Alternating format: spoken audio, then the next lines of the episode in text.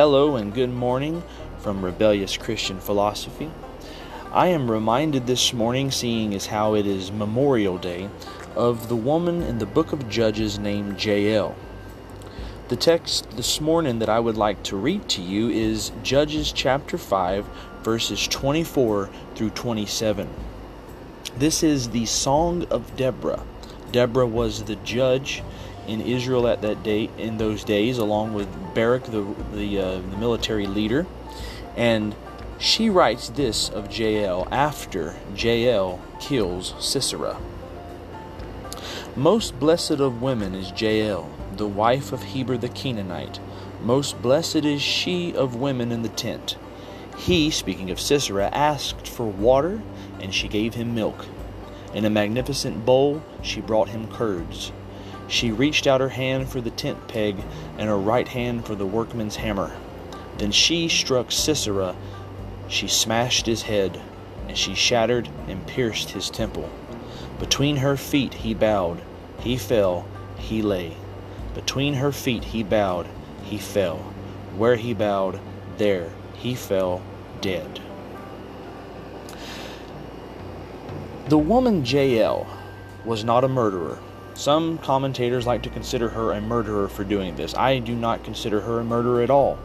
She was a patriotic woman for her land. And she became a patriot and hero for the cause. She deceived Sisera no different than the spies did when they went into Jericho, into Rahab the harlot's house. By her act of heroism and patriotism, she shortened the war, and many more lives were saved. The book of Ecclesiastes tells us this that there is a time to kill. And Jael realized that it was the time to do that. She was no different than Ehud or Shamgar or Samson. She did what needed to be done at the time.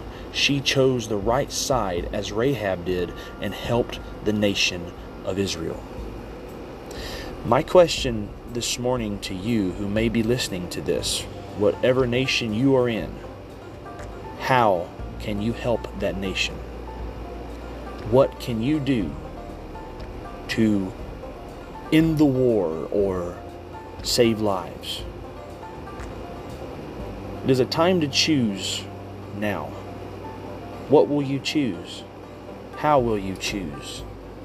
Do you know what is worth choosing? It is the time to choose now, though. It is the time to be as Jael and to be patriotic for whatever country you are in, whatever cause that is righteous that is before you. Now is the time to do that, to be a hero for the cause, to lay down your life for your brother. Greater love has no man, no one than this, than he, than he who lays down his life for his friend. It is time to lay down your life for your friends. Time to lay down your life for your loved ones. Time to do as Jesus said, to love your neighbor as yourself, to lay down your life for your brothers, for your sisters, for your neighbors, for your land, for your country. To lay down your life is the ultimate sacrifice of love. Our Lord Jesus showed us this when he did this himself. He laid down his life for his church. It's a time to choose. Are you living the selfish life or are you living the life that you know is the right life to live? A time to choose on this Memorial Day, in America particularly, as we are reminded of the sacrifice of heroes of, of the past that laid down their lives for us. Do not let their dying be in vain. But get up and start living the way that we know we're supposed to live. A time to choose, and let's get busy doing that.